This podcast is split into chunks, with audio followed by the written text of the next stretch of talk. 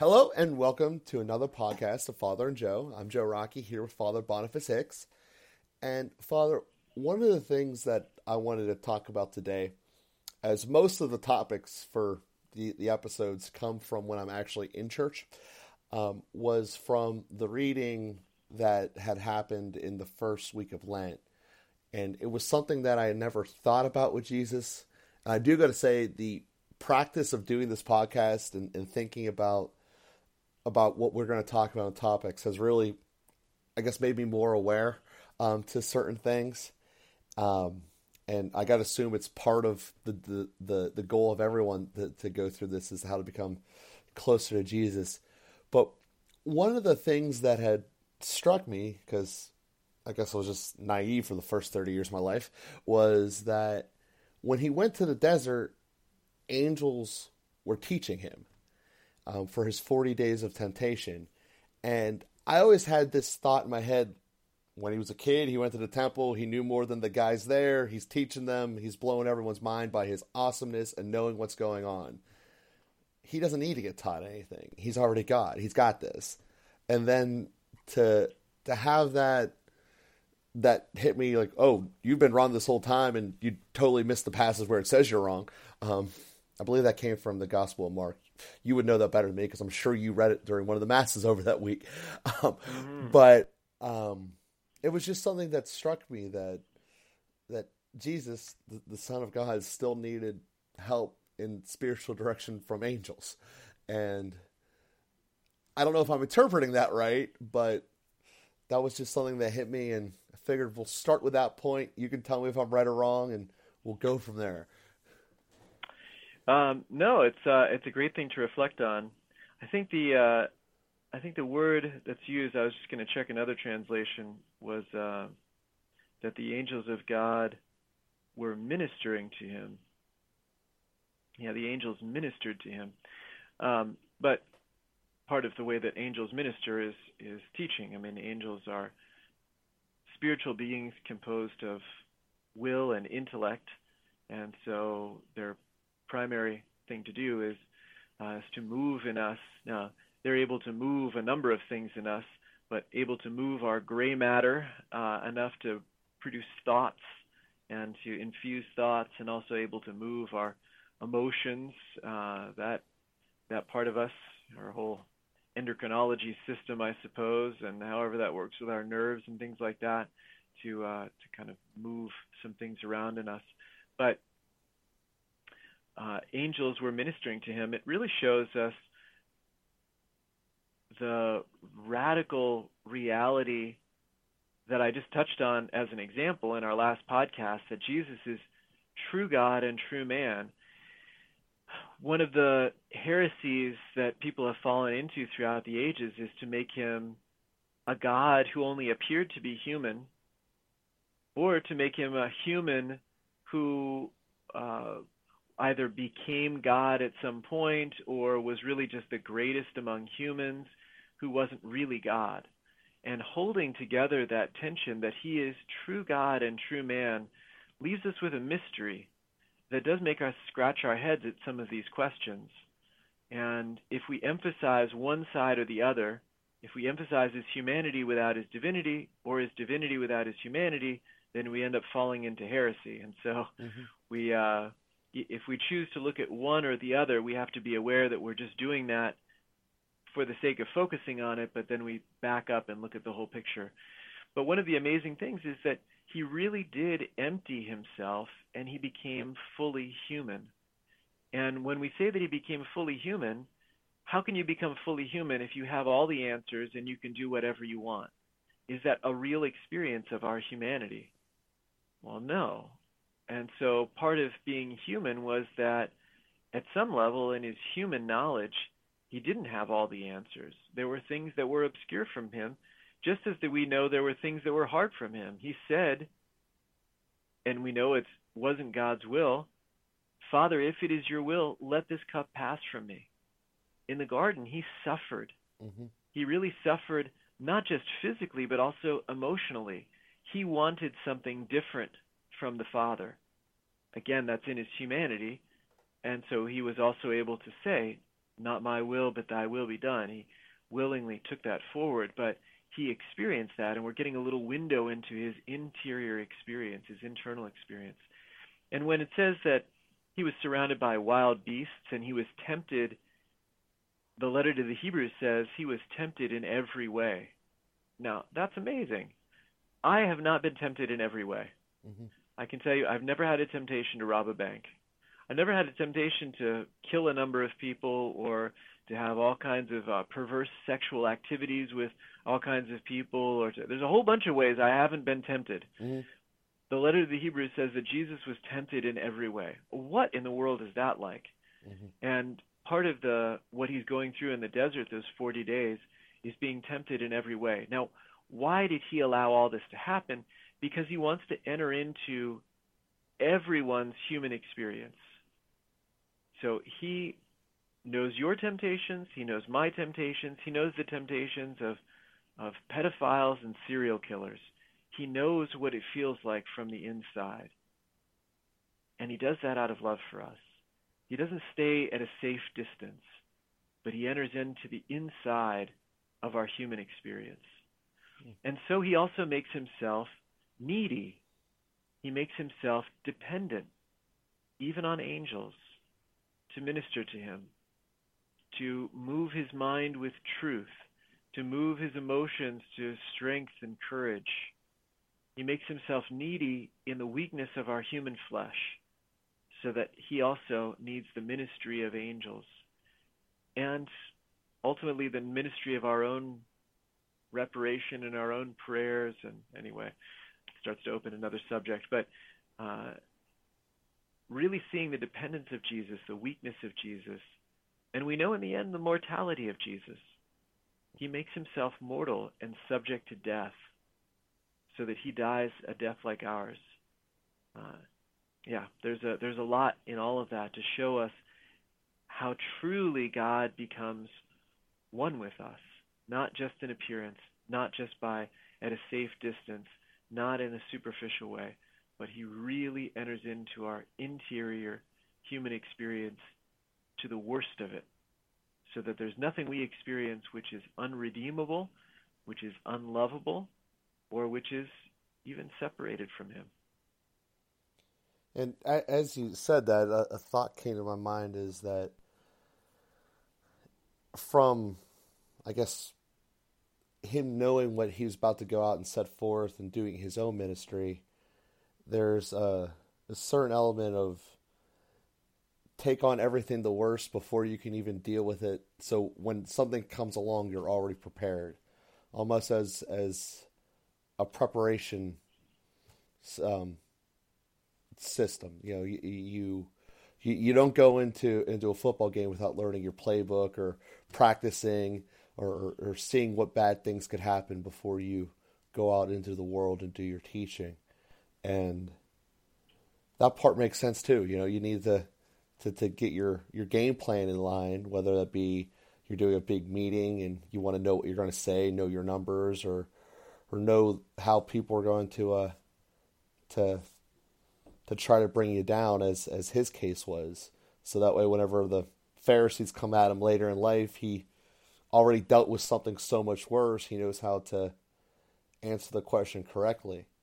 Um, so basically, he walked out there and he accepted all this misery so that when it happened later in life, he'd be able to handle it. Is that a also a, a way of seeing that, or or is that wrong? Um, yeah, no, it's a it's a nice insight.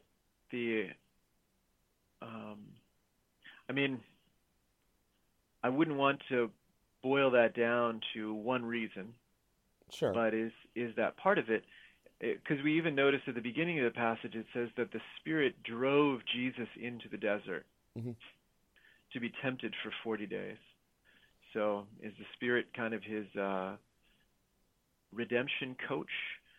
Um, well, yeah, I mean that's a, that's a reasonable way to interpret that that behavior or that uh, that reality, that action of the Holy Spirit to drive him into the desert or another gospel says led him into the desert, but it's the, the same effect that he mm-hmm. went out into the desert to enter into the, the dregs of our humanity, that actually takes place right after his baptism, which is another interesting point. Did Jesus need to be baptized like we do? Uh, well, no, he didn't need to be baptized. He was already the Son of God, and he was already free of sin. But in entering into the waters of baptism, in a certain sense, he enters into our sinful waters. See, in baptism, our sins are washed away, so that makes the water dirty. The water is dirty with sin. And so he enters into the dirty, sinful water that will flow anyway uh, throughout time. And he takes all of that onto himself. And then he gets out of the water. He's affirmed by the Father, You are my beloved Son, in whom I am well pleased. And then he's led into the desert. So he's he's living both in this affirmation of the Father and in touch with and really experiencing the sinful dregs of our humanity. He lives both of those at the same time. And that's precisely what we are also called to do. By Him doing it, He makes it possible for us also to do it. To be broken, limited, wounded, sinful human beings as we are, and to be beloved children of the Father in Him. And that, that makes sense.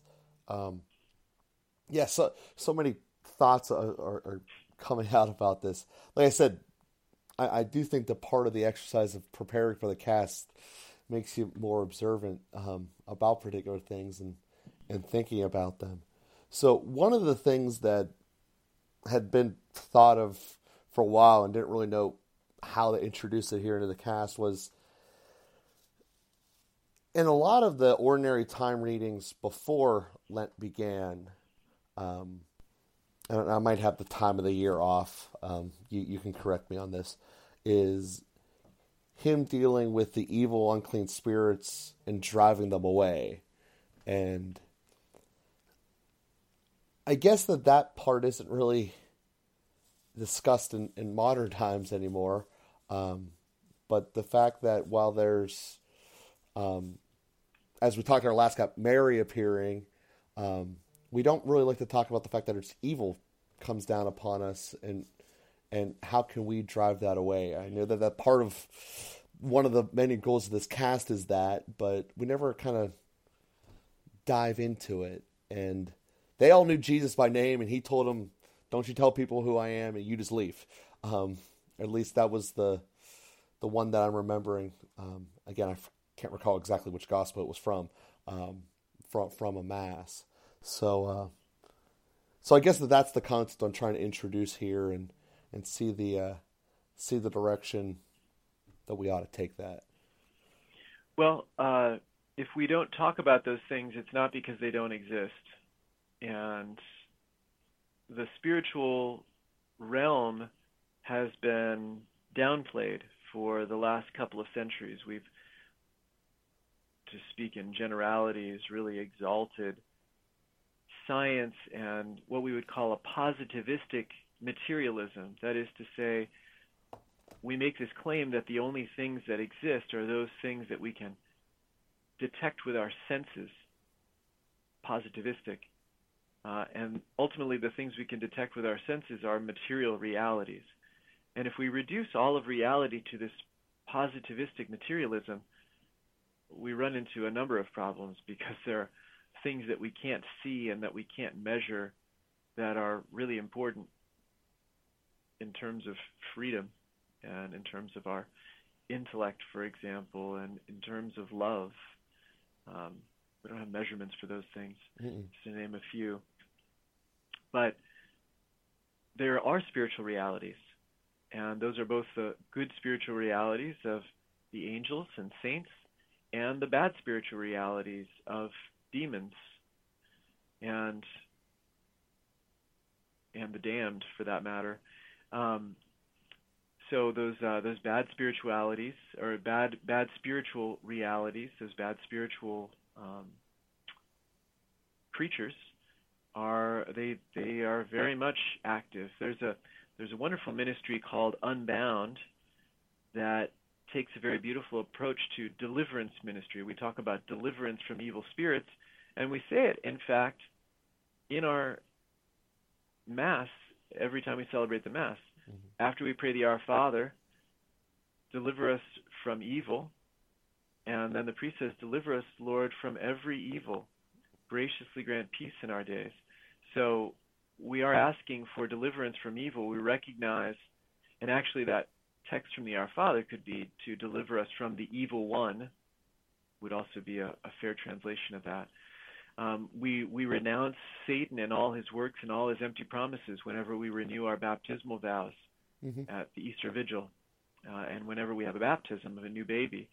In a baptism of a baby, there's actually an exorcism prayer that's prayed over the baby to cast out evil spirits. In the old rite of baptism, before the Second Vatican Council, there were a number of exorcisms that were done over the individual being baptized. Uh, and the ministry of exorcism is still active in the church. Uh, I know the exorcist in Pittsburgh, Okay. and uh, there are exorcisms going on in Pittsburgh, so uh, not far from you. But uh, anyway, we we don't want to highlight those realities either, and that's why we don't focus all of our attention or a lot of attention because the devil really likes to get a lot of attention. And so we can end up playing into his hand if we focus on that too much. But it is important to be aware of and important to understand how to deal with his his temptations and his attacks, which are are very real things. I guess on that question, why is that the person who is the exorcist? Why is that always a secret? Well, it's it's only sort of a secret.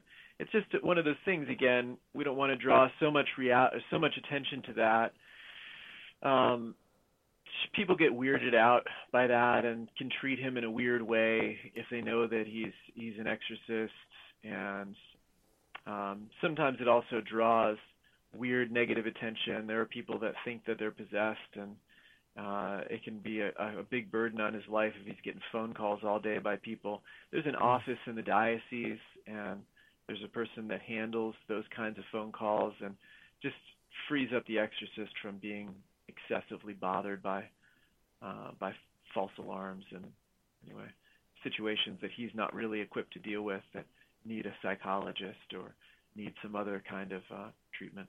Sure, sure. Well, that makes sense. That was that was just a, as I said, a, a general reign, something that that happens in the Bible um, to Jesus, and and that, like I said, doesn't seem like something the saint would quit doing. Um, so, uh, so so wanted to because that was other one of the things that um, just throughout history just kind of seems that you know every time that that you're going after the church, it seems to be at least in the modern era, kind of a blueprint that's laid out. You directly attack the church by um, by laws. You allow things that the church is blatantly against to become commonplace. Um, typically, abortion. That was how the Soviet bloc did it everywhere. Um, and then you just do a propaganda campaign, and then after the propaganda campaign, eventually you just start doing persecution, and that's essentially what the Soviets did for nearly an entire century, and uh, it's just something that that I think of and, and, and reading again reading through history as as as I have been, and just something that obviously you can't undo what has been done, but how to prevent it from happening again. Um, one of the reasons we talked about the March for Life so much in this is, you know, I, I think that that is a a doorway down a really bad road, and uh, how we can prevent that and keep that from going. Again, that's why we have things like this podcast. So we thank you all for uh, for participating in that. And on that note, as I went into a little tangent there, we are nearing the end of it, Father. So I wanted to see if uh, you have any thoughts that, that you wanted to, to give to us in, in today's episode to uh, to set us forth forward with the rest of our week. Well, I think uh, it is important to recognize the angels who help us and and to recognize that we're not so sovereign over ourselves. The weakness that Jesus experienced with the temptation in the desert, which you drew our attention to at the beginning of the podcast, is a human weakness. We don't always have control over our thoughts and over our emotions. And uh, our, our angels can affect that and can support that. we've all had those kind of light bulb moments, and we've had those maybe a, a surge of good feeling that gives us the courage to go through with something. Where does that come from? Uh, can we reduce all of that to physical causality? That somehow there was, you know, whatever, some some chemical got released in our system and it caused our brains to move in some interesting way, you know. Uh, could be, but there are also spiritual realities around us. And we can create a, a home. I, I like this uh, image that Neal Lozano of the Unbound ministry uses that, you know, spirits are wandering around looking for a home. And we can create an atmosphere in us that welcomes good spirits, an atmosphere of positivity, of charity, of humility, an atmosphere of, uh, of justice and and courage and goodness. We can open up a, a place in us that uh, you know can create a, a welcome atmosphere for good spirits, for angels, or we can create an atmosphere in us of of hatred and negativity and uh, evil thoughts and uh, licentiousness and perversion that becomes a, a nesting place for evil spirits. And so, creating a kind of healthy interior environment and even renouncing some of the negative stuff can be a, a great assistance to us in being uh, also ministered to by angels and not as much threatened or attacked by demons. That's a beautiful message. So, um, so on that note, uh, that we're going to uh, to end the cast a little bit short here, but we thank everyone for listening to us this week. Please continue to subscribe and leave reviews on iTunes, and continue to follow us on Twitter at Father and Joe. Thanks everyone, and have a great week.